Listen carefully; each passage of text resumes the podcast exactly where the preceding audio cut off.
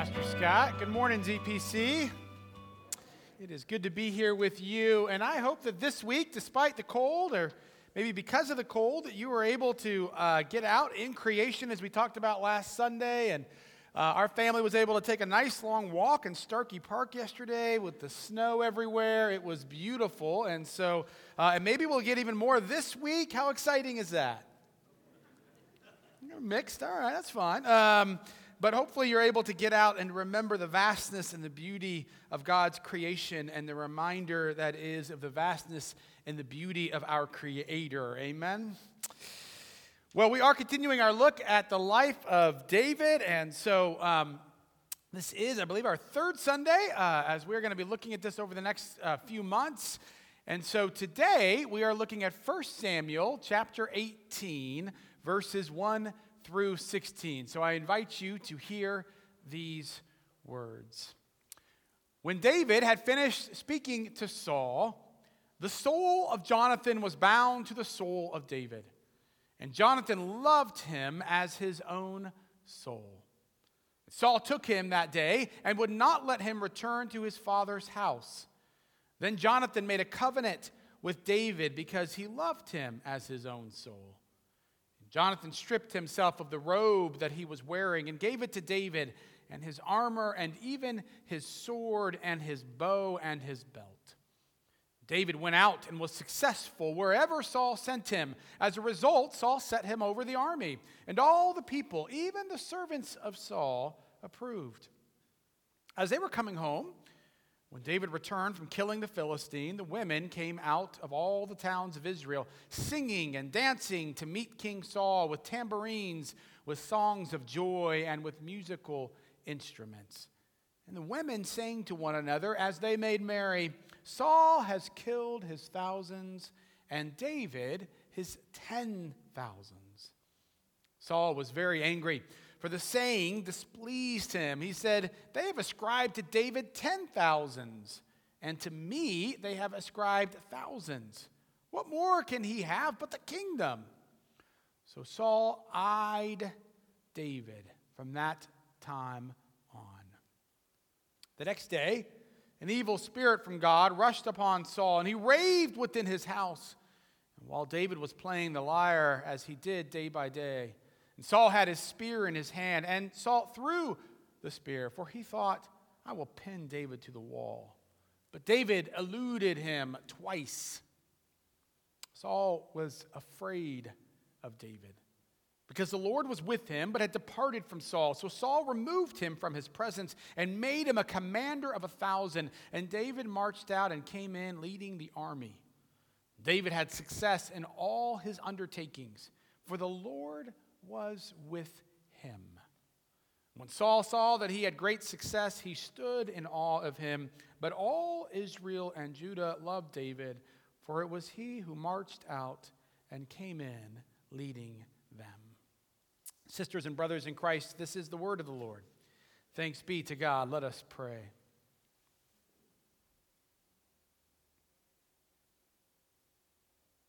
God, as we enter this story, from long ago.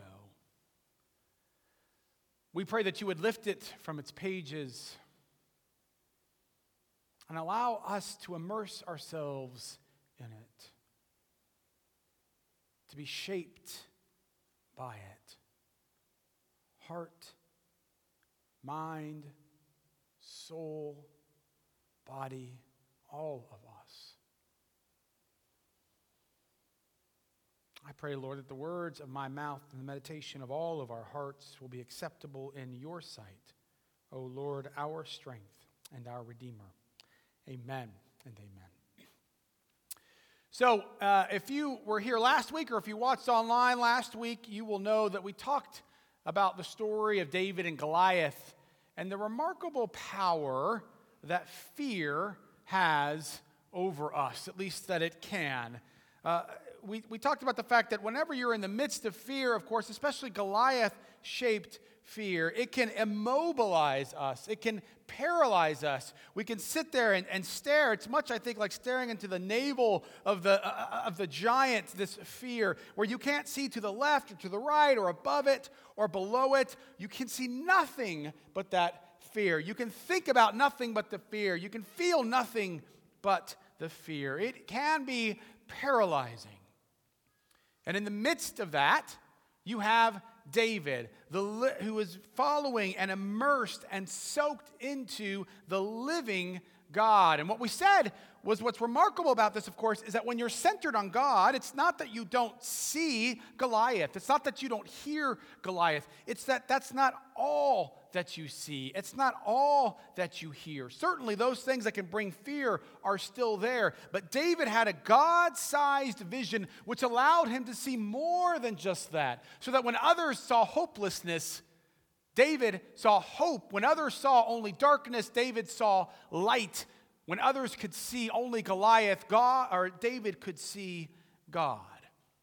And so it's a whole different way for us to begin to think about being immersed in God and the ways in which it allows us to navigate and to journey in the midst of those things, which very well could cause us fear.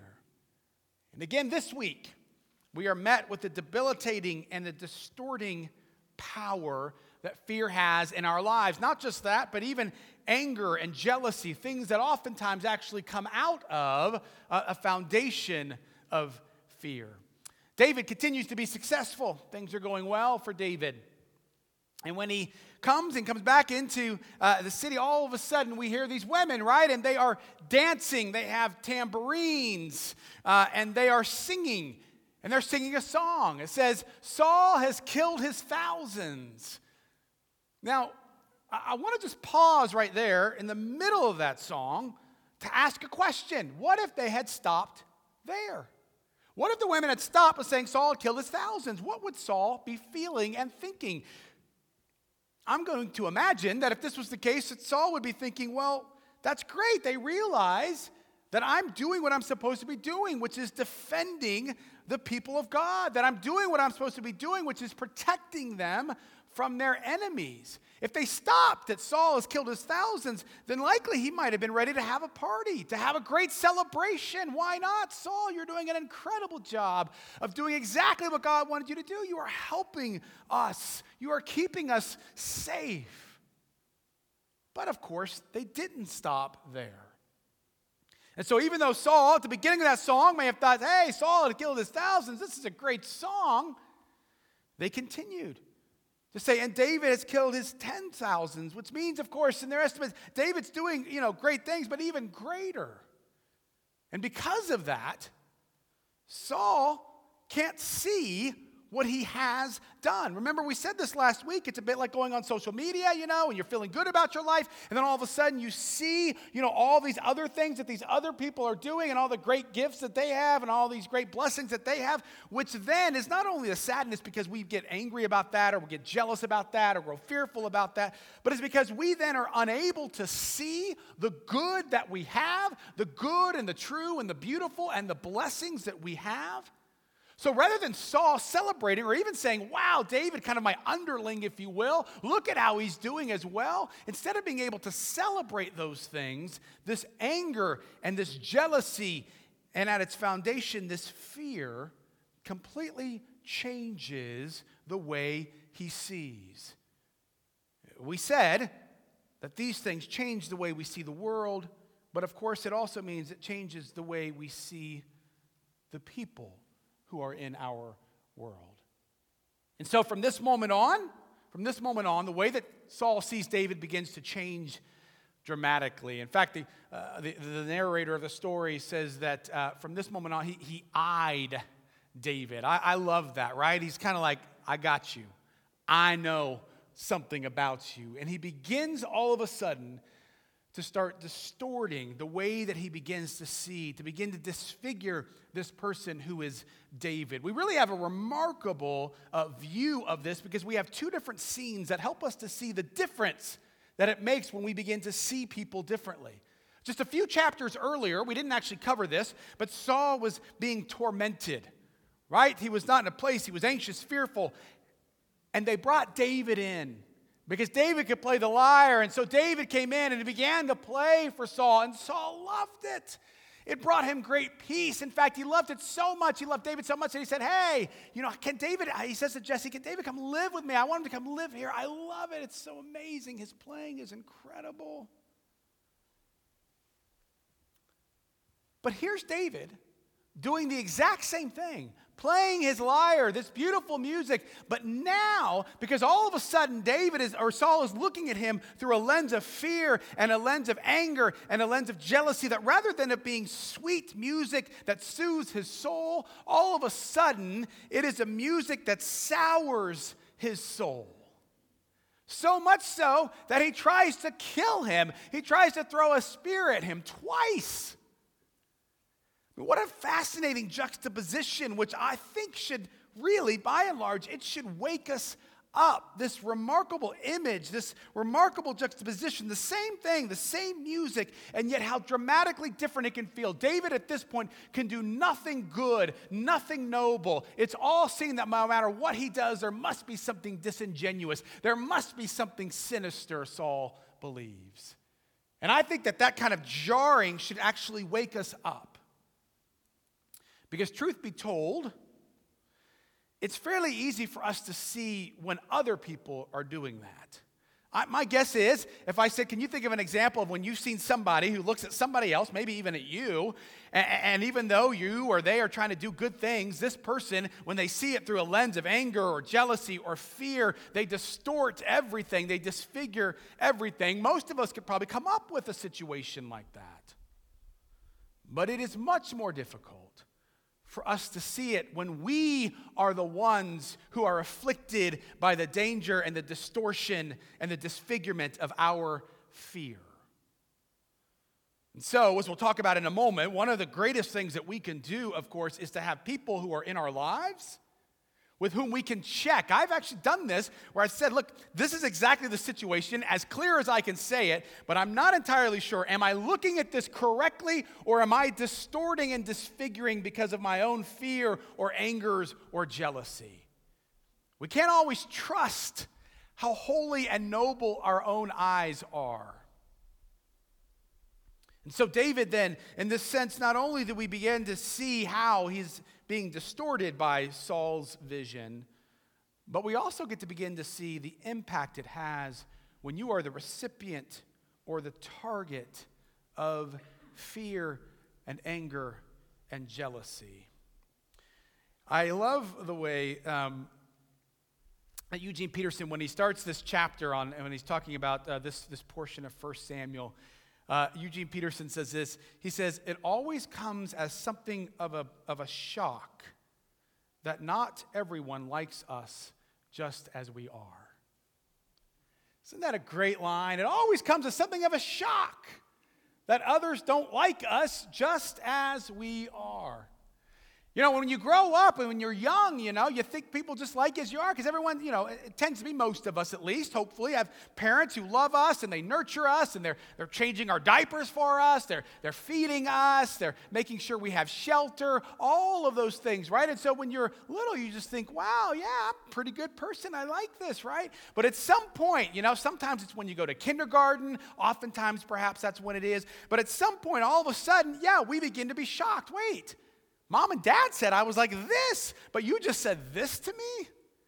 And we begin to all of a sudden start to see that maybe people don't like us for just as we are. In fact, um, I was thinking about this when our kids, I mean, with our kids, fortunately, they've not been the brunt, uh, at least as far as we know, of too many physical or emotional spears that have been thrown at them, but there have been a few times. And in the midst of that, it's very anxiety inducing. It makes a parent feel very vulnerable. We want to protect our children from those things, of course. But it's just the reality of the world. You cannot go through the world without some of those spears being thrown in your direction. In fact, this is what Eugene Peterson goes on to say. He says this He says, We're criticized, teased, cursed, hunted down, snubbed, stabbed in the back, treated like a doormat, and damned with faint praise. Not all of those things, and not all the time, but enough of them, and often enough to realize that not everyone shares God's excellent attitude toward us. Don't you love that? It's not something we like. It's not something we enjoy either for ourselves or those we love or our children or our grandchildren. But it does have a remarkable way of actually shaping us for good or for ill. There's no question that David, throughout his life, and we can see this, it is shaped, his life is shaped by the enmity that he feels, uh, or th- that he is oftentimes the target of, especially by King Saul. We see it in his Psalms, especially. Um, you know, David in his Psalms, I just, I kind of quickly looked at just four different Psalms, and I'm not going to read the whole thing, but just, just a line from each of them. How long, O Lord, how long? From another psalm, O Lord my God, in you I take refuge. Save me from all my pursuers and deliver me. Another psalm says, Help, O Lord, for there is no longer anyone who is godly. Another one, Protect me, O God, for in you I take refuge. Right? Just four psalms, there are many more, but in which David candidly engages with God about the struggles that he is facing, about how he is the target of these spears, literal or metaphorical, that keep coming toward him. But here's what I want you to notice, and this is something we talked about, I don't know, a few months ago now. That David could easily have been so offended by those things that he could have separated himself from God. He could have decided, I want to have nothing else to say to God. I feel like God's abandoned me. Or he could have just been angry at God and said, I'm not going to talk to God. Or he could have done a, a, number of things. Or he could have said, Well, I just, you know, in order to be holy, I can't say anything to God. But all that does is just separate you further and further from God. But did you notice that what David does when he's the target of these things, rather than going away from God, he actually is drawn closer to God. He begins to engage with God in this incredibly candid, these honest, these transparent, these vulnerable kinds of remarks and questions and thoughts and complaints. There's this beauty, a part of the reason why David is able to be shaped so much like God, why he's able to continue to follow God, why he's able to be a man after God's own heart, is not because of the fact that he was flawless or perfect or because his life was all great and wonderful and dandy. It's because of the fact that in the midst of those afflictions, in the midst of those pains, he kept dealing with God. He kept talking to God. He kept listening to God. And so, as we want to try to figure out how do we best follow God through the midst of the good and the ill, the challenges, and when things are going well, it is by constantly dealing with God, constantly talking and listening and praying and reflecting and meditating. That is an amen if I have ever heard it. But there's something else, it seems to me, that we need to pay attention to when it comes to David and his ability to continue to be in relationship with God in spite of or in the midst of afflictions and struggle. It's something that maybe we don't talk about a whole lot, um, but it is the power and the influence and the importance of deep and intimate friendship. I don't think it's just happenstance that at the same time that we are kind of introduced to the anger and the murderous rage and the hatred and the fear of Saul, we are also introduced to the beauty and to the intimacy and to the covenant friendship between David and Jonathan. I think sometimes when we think about friendships, we just think, well, they're nice. And certainly they're nice, they're wonderful, they're great. Sometimes maybe we think, well, they just fill the space. I'm not as lonely when I have a friend. But friendship, it seems to me, is actually an incredibly holy event. Sometimes we, we, we tend to think that we just kind of come up with our friends. But I love in his book, uh, The Four Loves, what C.S. Lewis says, C.S. Lewis says, no, no, no, it, you don't just kind of happen upon friends. No, he says this. He says, in reality, a few years difference in the dates of our births, a few more miles between certain houses, the choice of one university instead of another, posting to different regiments, the accident of a topic being raised or not raised at a first meeting. Any of these chances might have kept us apart. But for a Christian, there are, strictly speaking, no chances. A secret master of the ceremonies has been at work. Christ, who said to the disciples, Ye have not chosen me, but I have chosen you, can truly say to every group of Christian friends, You have not chosen one another, but I have chosen you for one another. Have you thought about your friends in this way? About those people in your lives who have had these remarkable impacts? Have you thought, A, about those impacts? And have you stepped back to think about the fact that God has kind of brought you together? All of a sudden, this becomes this kind of holy event. It becomes this holy relationship set apart. And this is really this remarkable description, I think, of what friendship is and what it looks like in our text. Now, the way that it's described, I will admit to you, it can, it can feel a little bit strange at times, really. I think, though, that that probably has less to say about Scripture and more to say about us. There is a deep intimacy in the way that the friendship between Jonathan and David is described. And I think oftentimes in our individualistic society, we are not comfortable with that. I would say, probably especially, I could be wrong, but especially when it comes to relationships between males, we tend to not be very comfortable with talking about that kind of thing. We, we you know, we just want to kind of do a, you know, I don't know, a chest bump or, or, or, or nuts or eat raw chicken. I don't know what men do. I'm not, I'm not very manly, so I don't know what those things are, but, but that kind of that kind of tends to be like, oh yeah, that's what we're, uh, you know, that's what we're comfortable with. And,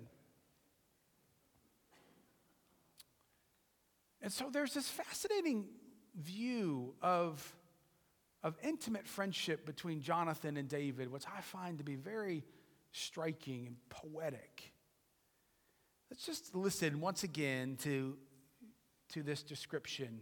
It says this When David had finished speaking to Saul, the soul of Jonathan was bound to the soul of David. Jonathan loved him as his own soul. Then Jonathan made a covenant with David because he loved him as his own soul. Jonathan stripped himself of the robe he was wearing and gave it to David and his armor and even his sword and his bow and his belt.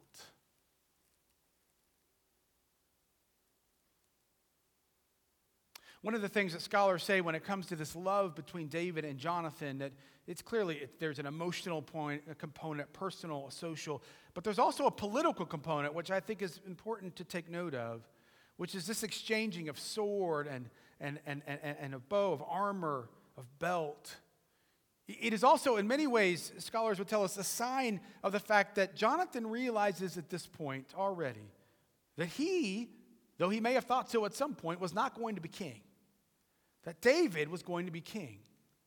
And so there is already here, there's this remarkable sense of the humility that it takes for deep, intimate relationship, the humbling of saying, I'm, gonna, I'm willing to kind of lift up somebody else, but also the incredible sacrifice. If you had thought that you were going to be king, that you were going to be the top dog, that, that you were going to be the major leader, to be able to say, I'm going to make the sacrifice here. I'm not going to fight for this thing. In fact, I am going to actually protect you from my father, as Jonathan will do again and again.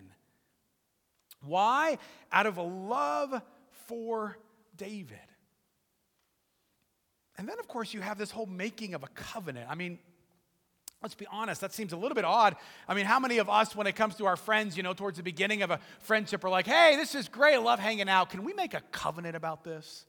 No, most of us, of course, we would be like, uh oh, this is going way too deep, way too fast. And we, you know, oh, I can't make it. And before you know it, we would just go away. But there's this sense of covenant. And why it may, you know, seem a little bit awkward to us, as Tim Keller points out, what it reveals in many ways is that a deep, intimate friendship with others, there's a sense of it not just being a user mentality. What can I get out of this? How can this be helpful to me? Rather, there's this sense of, of real commitment. Again, the sense of real service and sacrifice, the sense of being, you know, fully with the other person. And I think it's just this kind of beautiful sense of, of what it means to actually be in deep friendship. We're going to have acquaintances, and those are great. We're going to have friends that are kind of surfacey level, and that's great. But the critical nature that for David, in order for him to be able to navigate this journey that God has placed David, has placed Jonathan into his life, to love and to protect and to support and to challenge, to encourage, all of those things that David was desperately in need of. Eugene Peterson looks at this relationship between Jonathan and David, especially under the shadow of, of David and Saul, and oftentimes in looking at most of the friendships, perhaps, that we oftentimes find ourselves in. He says, You know what? If you're fortunate, he says this if we're fortunate, someone enters our life who isn't looking for someone to use, is leisurely enough to find out what's really going on in us is secure enough not to exploit our weaknesses or attack our strengths, recognizes our inner life, and understands the difficulty of living out our inner convictions, confirms what is deepest within us a friend. I wrestled a lot with exactly how to engage this conversation today because, in some ways, I think we so often, again, just don't really consider friends when it comes perhaps to our own spiritual journey. And yet, clearly, when you see God placing in people's lives, Jonathan into David's life, it does seem to me that there is something that is remarkably deep, intimate, covenantal, and spiritual and holy. I thought, well, we could just say, hey, isn't this a great thing? And you guys should do it. But as in most things, the only way that one really knows how to talk about it is to be honest and talking about, you know, his or her own life and their own experiences with this for me, then, whenever I was thinking about this all week, I was thinking about um, James Russell Hawkins. James Russell Hawkins is uh, also known as Rusty. And Rusty, uh, and I realize when I talk about Rusty and Jerry, it, it, seems like we should be in our 80s or 90s and out on the front porch in a rocking chair with lemonade, and maybe someday we will be. But Rusty is my second double cousin which means that my mom and his mom are first cousins. But what it also means is that uh, uh, our grandfathers, who were brothers, married uh, uh, uh, two sisters who are, our, who are our grandmothers. I know. I thought about doing a family tree. It just kind of it begins to feel weird after a little bit, but just take, take my word for it. It's okay. And our friendship began really uh, in depth about 25 years ago. It, it began, uh, C.S. Lewis says this, I love it. He says, it began like most friendships do, with just these words, You too? I thought it was just me. Right? Have you ever had a friendship like that? Oh, wow. And all of a sudden you begin to realize these connections that you actually have. And so he was at Wheaton uh, starting his freshman year. He was having some real struggles. I'm about four years older than him. And so, you know, I heard that he was having some struggles. Uh, and, and, so, probably through the first double cousins, uh, our parents. And so, so I, you know, I called him up and said, hey, I had that same kind of thing in my freshman year. And we just began to talk. And actually, just about, uh, you know, a year later, I was actually uh, uh, there. I had gone to grad school there. And so we just kind of continued to, our, our friendship continued to grow. And by the third year, we were, we had an apartment that, that we stayed at together. And, and, and, and as I was just thinking this week, just about, you know, think about your own friends. Like, just, first of all, you just have the activities, right? I mean, you have those memories that you always have that usually when you get together with the person, you begin to talk about, right? You know, so for us, you know, we, we, we talk about, oh, you remember when we drove from Pennsylvania, had a wedding in Pennsylvania. He rode out there with me. And, and then we drove back to Chicago and we didn't have the money uh, uh, to stay at a hotel room. And so we had to drive overnight. And he said, don't worry about it. I'm going to, you know, I'll, I'll drive too. And he drove about the distance of the on ramp and he was like, I'm just too tired. I don't, I don't think I can keep going. I'm like, Are you kidding me? So, sure enough, the rest of the way, and I'm just like, Come on, Deck. Sorry, sorry. I'm just doing everything I can to stay awake, right? He was the one um, uh, who we rode uh, kind of in separate cars, but caravan up to Alaska. We've talked about those stories before, you know, where we just kind of hung out. We had great, you know, we argued, we, we had good times. We drank a lot of A&W root beer. The Canadians love A&W root beer. Lots of restaurants there. If you really like it, you should go. We saw a grizzly. I'm not entirely sure it was a grizzly, but that thing has grown over the last 20 years, and now it's about 10 feet tall as we tell the story. We had times of, you know, the, uh, uh, uh um, um, Sunday football days, right? Football Sundays. I think I've talked about this where we unfurled the sleeper sofa, you know, about, about noon because we were in Chicago. When the games would come on for about eight hours, we would do nothing but just watch football the whole time. We talk about his best man speech where he, where he stood up and he said, You know, the first thing you'll notice about Jerry, uh, beside his freakishly large lips, isn't that mean? I loved it because it's so true. About our meals that we had together mac and cheese with chopped up bits of hot dog inside. Am I right about that? That is a culinary treat. But of course, it's not the activities. It is so often it's the conversations that happen in the middle of those activities or in between those things. It's a time of being able to share our own life together, the hopes that we had, the, the hopes he had to get into schools, and then sometimes the disappointment when it didn't happen, the hopes I had for jobs, and, and the disappointments that happened therein when that didn't always work out. The time when he came in kind of late at night to say, Hey, look, I think there's this young lady. I really, I, I think I really like her a lot. And I got to hear about Christy, who would eventually become his wife. He was the first phone call. After I met Megan, uh, where I said, Man, I met this woman, Megan. I think she is remarkable conversations that happen about things that are going well and things that are going less well. Of course, one of the things that always happens is we have challenges. The time he called me when his son was going into, was going to be delivered in an emergency because the umbilical cord was around his neck. And so I was kind of that, that first call that he made just to say, hey, can you please pray with me in the midst of this? But covenant intimate relationship, what it also entails, of course, is challenge and the willingness to confront. I can remember, uh, and I may have shared this story before, when he, uh, we were sitting there on that aforementioned sofa, and he was talking. He said, "You know, Jerry, I got this. You know, I got this friend. I, I got to tell you, man, I really, I don't, I do not like his girlfriend." And I don't know if I should tell him or not. And I'm like, well, I don't know. I mean, are you guys really good friends? Like, yeah. I was like, well, then I think, I think you should tell him. And he said, okay. Jerry, I don't like your girlfriend.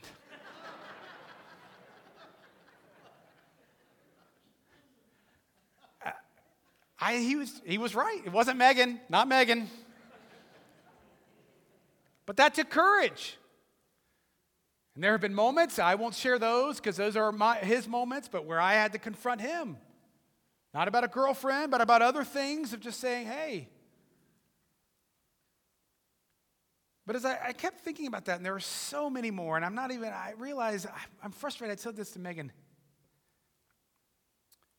It's a disservice to even describe it because I can't do it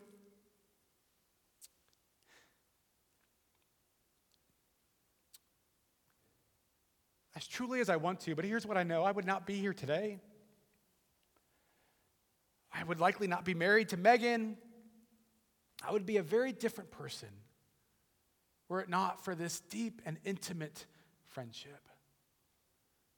And while we never signed off on any covenant, what I realize is that every act of sacrifice, every act of hope or encouragement or challenge is like one more letter of our name kind of signing off on this sign of covenant. An act of giving of a bow or a belt or an armor.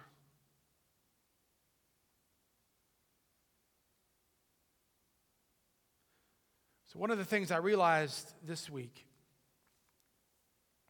is that I've not done a good enough job of expressing to Rusty and to other friends just how deeply thankful I am for them. I have a cousin, actually, it's a cousin of both of ours, who passed away on Christmas Day uh, of COVID. And it's kind of the first of our generation, in a sense, really, to have passed away, at least someone that I knew well. And I realized that compiled with this that we have to take advantage of being thankful and voicing that gratitude to those who have impacted our lives. And so, one of my encouragements this week as I looked at this life of, of David and Jonathan and this intimate friendship is that perhaps if you have a friend like that, and I pray that you do, that you will give voice today don't wait till tomorrow. Today, in some form or fashion, to simply say, I am glad and make no mistake about it that God put you in my life. This is a holy friendship. And I would not be the same if it were not for you. But I also realize, of course, that there are some of us who we don't have that kind of deep, intimate friendship where our souls have been knitted together for some, I realize it may be because that person has passed away, whomever that was. So maybe as an act of, of love, you can simply even just write a note to that person as if they were here, as if they could receive it. Or maybe you can go do something that you all did together, or maybe even do something to participate in something that they loved or cared about. I don't know, but something just to remember and to continue to give thanks even amidst the loss. Others, it may be that you had that, and for whatever reason, something came up. Maybe it was an argument, maybe it was just time or distance. Maybe this is the time for you to simply extend that olive branch or just to reach out as a way of saying, hey, I miss you. Maybe you just never had that. And if that's the case with you, my hope and my prayer is that we can be the kind of place here at ZPC that cultivates that kind of deep and intimate friendship. COVID has just been a bear when it comes to our ability to cultivate relationships and friendships, and I grieve that. But my hope is, and I believe it, that as we are able to move past this, that we will be a place where these kinds of friendships, these deep, impactful, long relationships, intimate, soul of one's soul, that we can be a place that cultivates and helps to grow those things. But we need to be clear those kinds of friendships do not just happen. There are so many headwinds Again, we live in a society that focuses on the individual, that says you don't need anybody, and it's even good to act like you don't need anybody. That is bollocks. We need one another, and we need Jonathan and David kinds of friendships. Maybe it's hurt that you've experienced at some point in your life, or the hurt that someone else has, and it's difficult to trust one another. And we live in a culture that grades based off of your activities and your accomplishments rather than your deep friendships. But I hope that we will be intentional and that we will pray that God would continue to bring into our lives people with whom we can be fully present, with whom we can listen and love, give and take, hurt and forgive, walk alongside of, and embrace. That the God who gives us all that we have, the food we eat, the water we drink, the shelter in which we live, the sanctuary in which we worship, will be the God who also provides us with those who are soul of our soul. For God's glory, for His alone. Amen. Let's pray.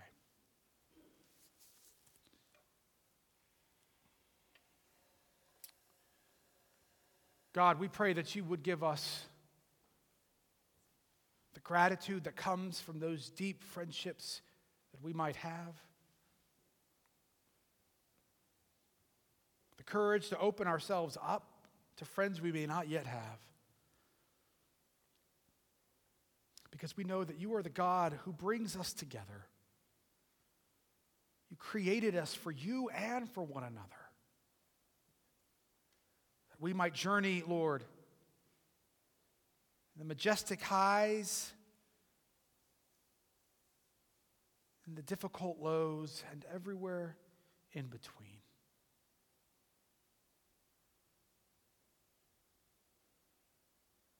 We thank you, God, for those you put in our lives. And pray that in the midst of that, we might journey this faith together. It's in your name we pray. Amen.